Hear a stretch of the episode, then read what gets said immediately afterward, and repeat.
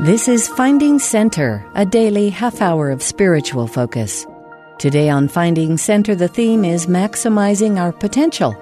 Michelle D. Craig, first counselor in the Young Women General Presidency of the Church of Jesus Christ of Latter day Saints when this devotional was given, will give her message entitled This is My Day of Opportunity.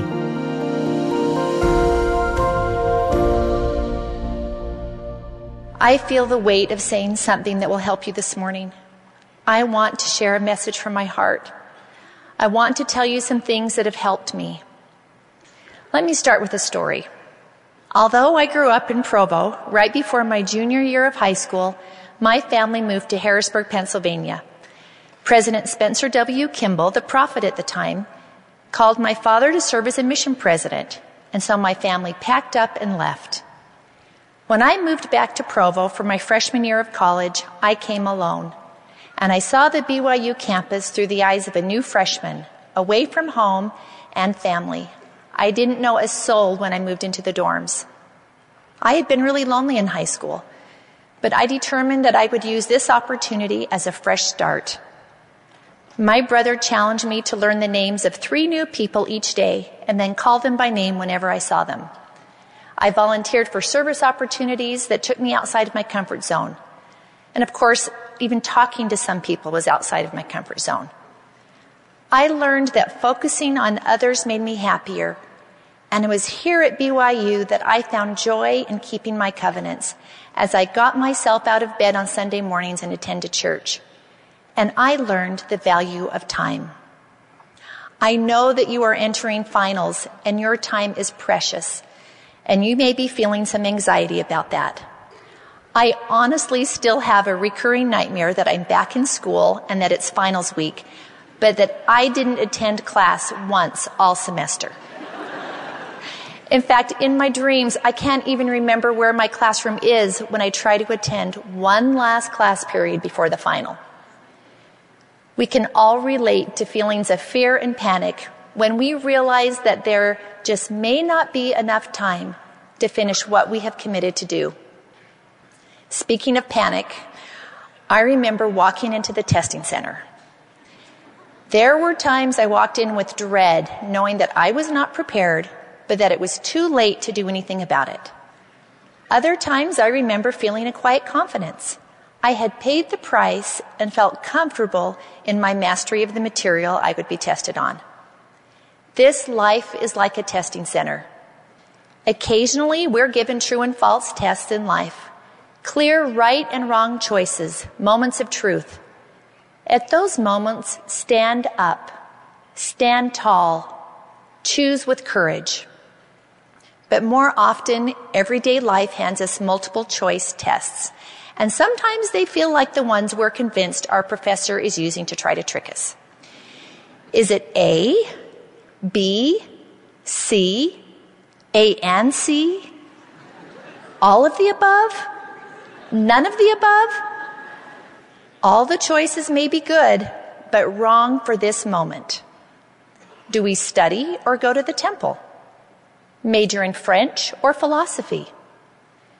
Multiple choice tests of life, including our decisions about the use of our time, require wisdom and deeper understanding that's why they are given to us by our school teachers and by the great teacher and refiner of our souls.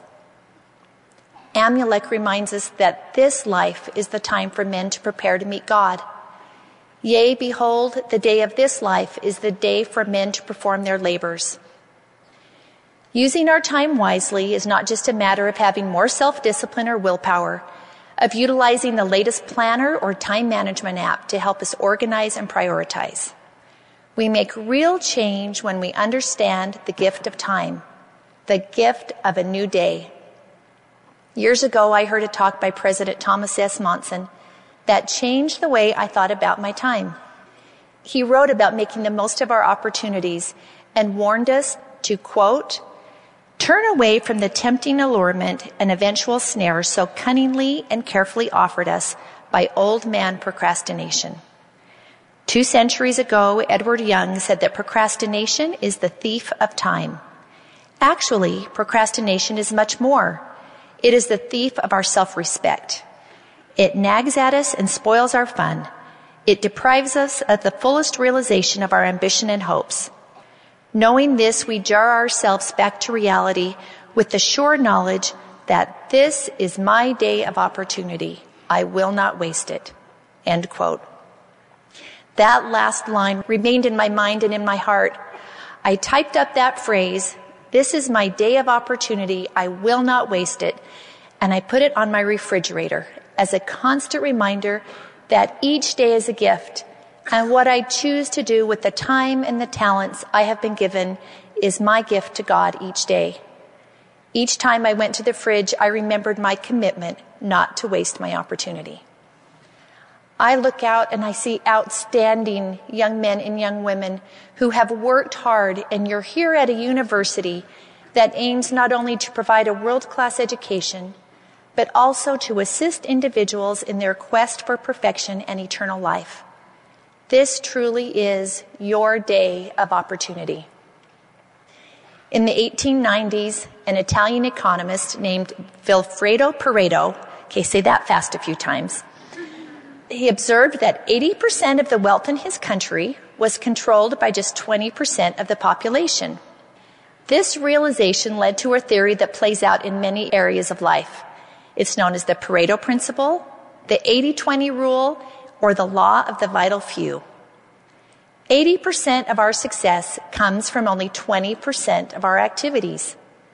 For example, Microsoft found that by fixing the top 20% of the most reported bugs, 80% of the errors and crashes in a given system would be removed. In business, there's a saying that 20% of clients bring in 80% of the revenue. Some say that the same holds true in sports and that 15% of the players produce 85% of the total wins, while the other 85% of the players create 15% of the wins.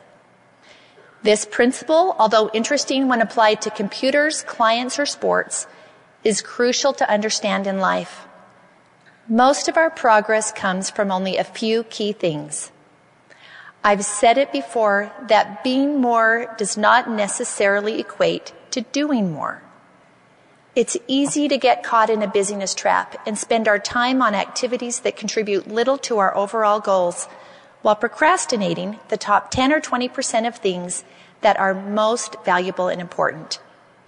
In the most recent general conference, President Russell M. Nelson said, quote, I plead with you to take a prayerful look at how you spend your time.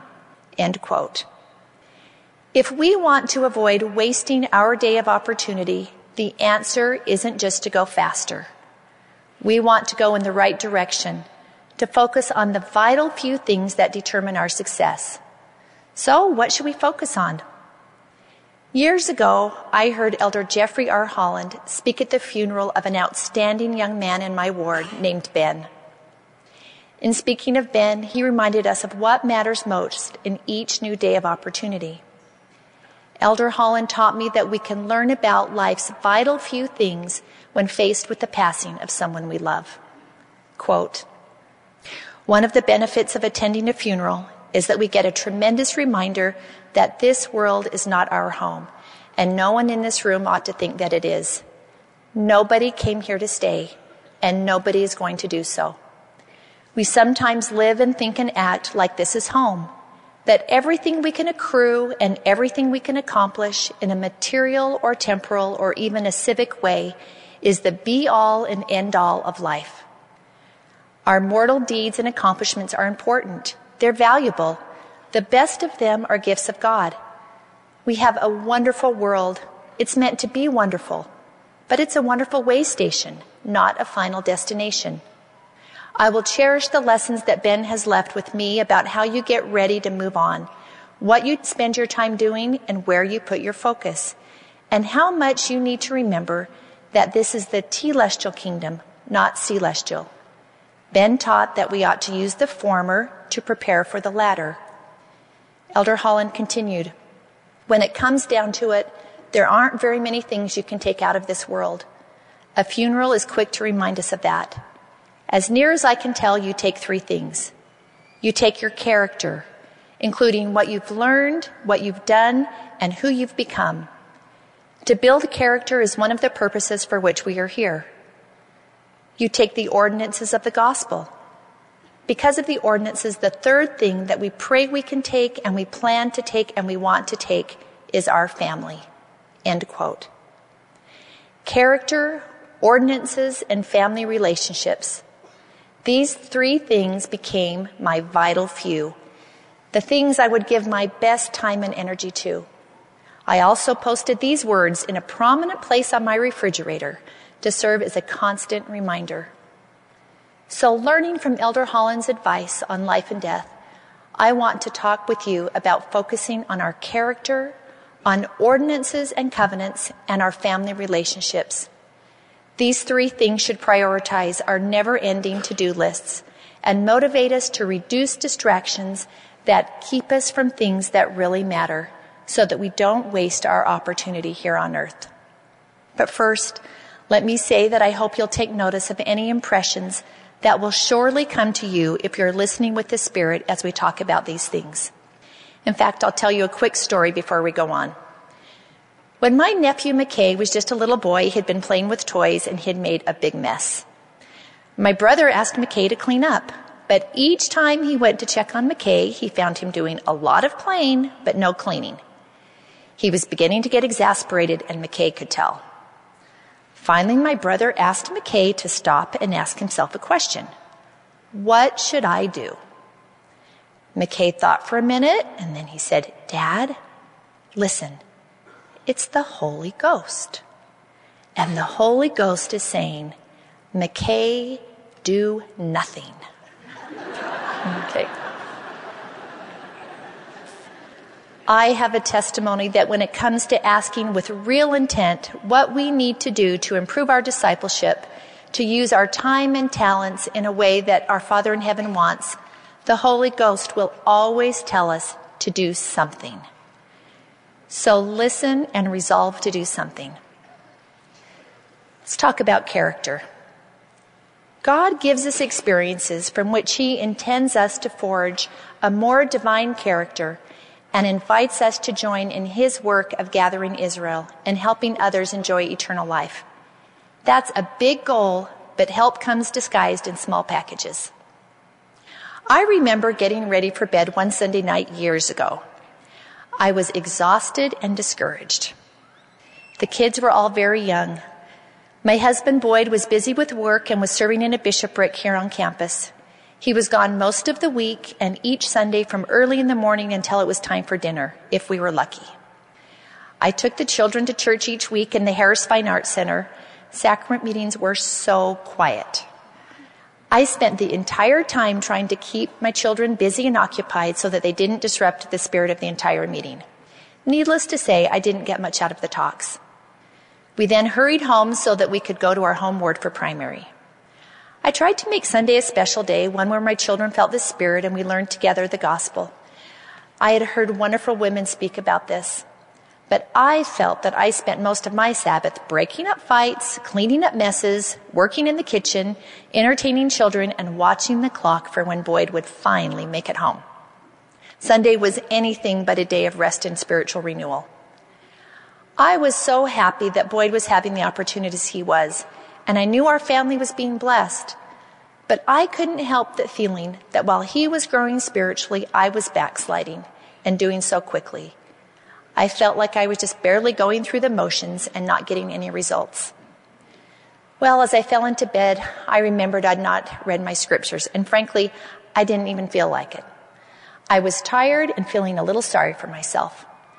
But I felt guilty, and so I sat up and opened my scriptures and told myself that reading just one verse would fill the requirement of reading my scriptures that day.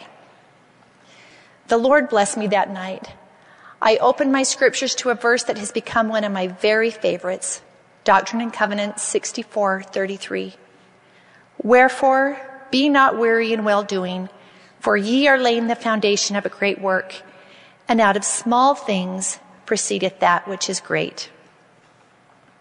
I will never forget the peace and light I felt as I read that verse, and the Spirit filled me and my heart was softened. The Spirit whispered to me that that great work that the Lord spoke about could be my life. It could be my family. If I continue doing the small things that in the end would make a big difference, even if I did feel weary at times. The small children in my charge, my small decisions, were my great work. At that time, they were my chance at developing and helping others develop a more divine character. You will have different challenges. You may or may not have children who challenge you. You may or may not have a career, a calling, or a craft. You may be challenged by a spouse or by not having a spouse. The paths in front of you are as varied as the paths that brought you to BYU. But one thing I can promise you God will be with you in the great work that lies ahead of you, whatever it is. Any worthwhile goal will require a lot of work and weariness and well doing. You'll need to push ahead when staying back and resting would be easier.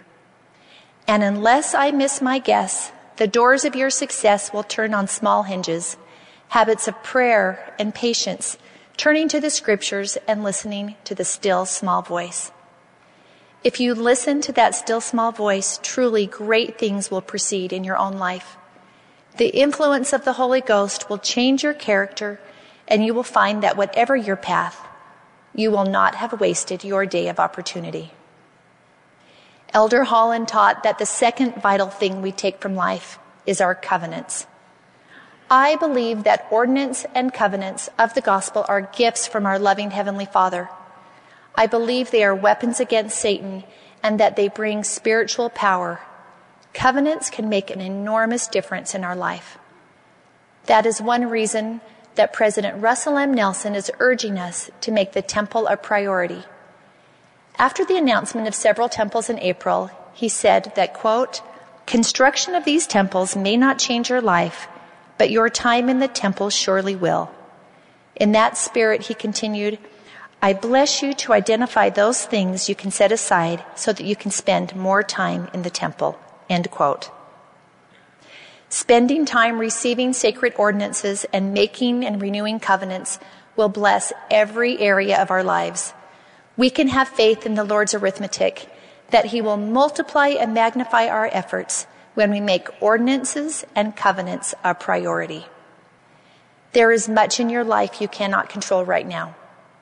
You cannot always control if those you like don't seem to like you back. If you don't get the job or the internship you wanted so badly.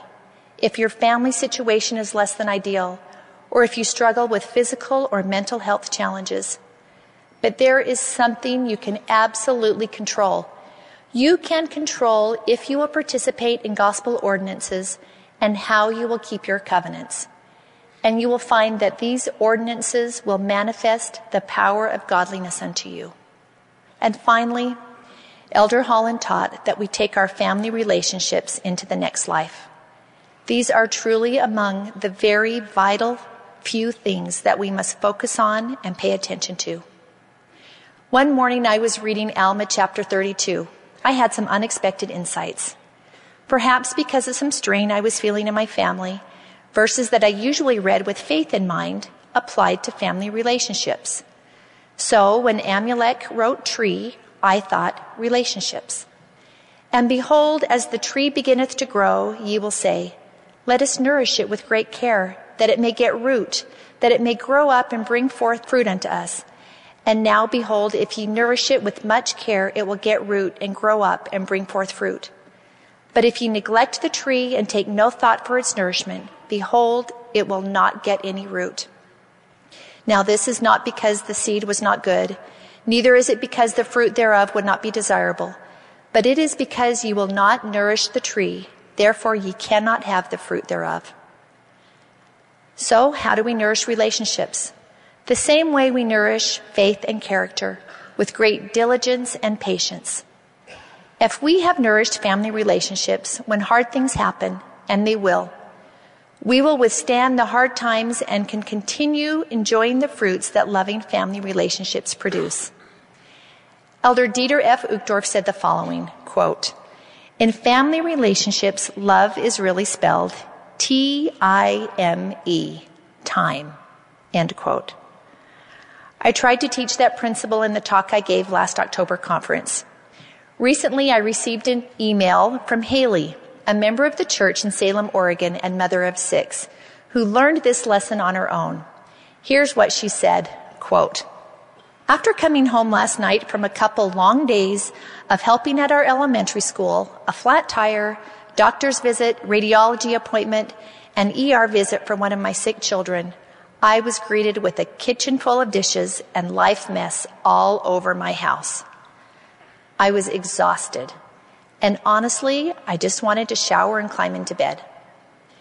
While I was trying to tidy the kitchen, my seven year old approached me and asked me if I would walk down to our basement and help him find a particular toy.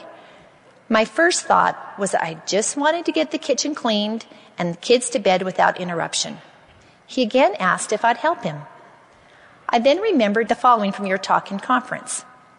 When prompted, we can leave dishes in the sink or an inbox full of challenges demanding attention in order to read to a child, visit with a friend, babysit a neighbor's children, or serve in the temple. My insert, or help your child find a toy. We can see people not as interruptions, but as the purpose of life. She said, I looked at my son who was looking up at me, and I looked at my sink full of dishes and countertops littered with clutter, and I said out loud, Dishes, you have to wait.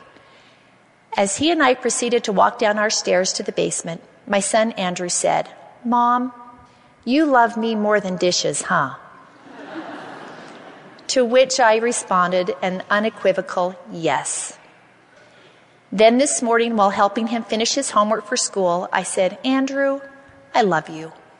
And he responded with, Yep, you love me more than dishes. that became our new parenting mantra. I love you more than dishes, or insert any of the other thousand to dos on our list. End quote. Haley is my example in this. She knows that each day is a gift from our loving Father in heaven. You may not face the same situation. Your challenges may not be sinks and toys. But even today, this week, you will have the chance to lift and support and heal others. You can forge relationships that heal and encourage and redeem. Whatever your challenges, look up and see others around you. Don't see only the dirty dishes, the problem sets to finish, chapters to read, and finals to take, or your phone. Notice those around you who need help. You can show your sibling that you love him more than you love watching your favorite show. You can show that you care more about your roommate's feelings than you care about being right. That your concern for others in your ward is real and that your affection isn't fake. And then you will have relationships that show you have not wasted your time on earth, but that you are joining in God's great work of lifting his children. This earth life is so short in the eternal scheme, but it determines so much. It is our day of opportunity. Use it well, and you'll have opportunities you never dreamed of. It is my prayer that each of us can be intentional in the way we use our time and energy, making sure that time is spent on the vital few activities rather than the trivial many. This will bring happiness and peace not only in this life, but in the life to come. Let us use this season of renewal to recommit to avoiding distractions and keeping our focus on developing our character and increasing faith in Jesus Christ on ordinances and covenants, and on nourishing loving relationships and helping those around us. This is Christ's church, and those of us who have been baptized have taken his name upon us, that we may act like it, not only this Christmas season, his season, but always is my prayer. In the name of Jesus Christ, amen. You've been listening to Finding Center Join us every weekday for a half hour of inspiration and spiritual focus. Today's theme was Maximizing Our Potential. Michelle D. Craig gave her devotional entitled This is My Day of Opportunity.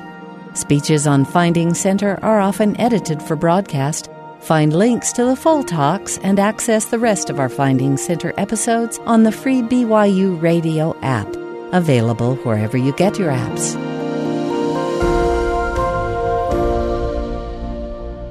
Finding Center is a production of BYU Broadcasting.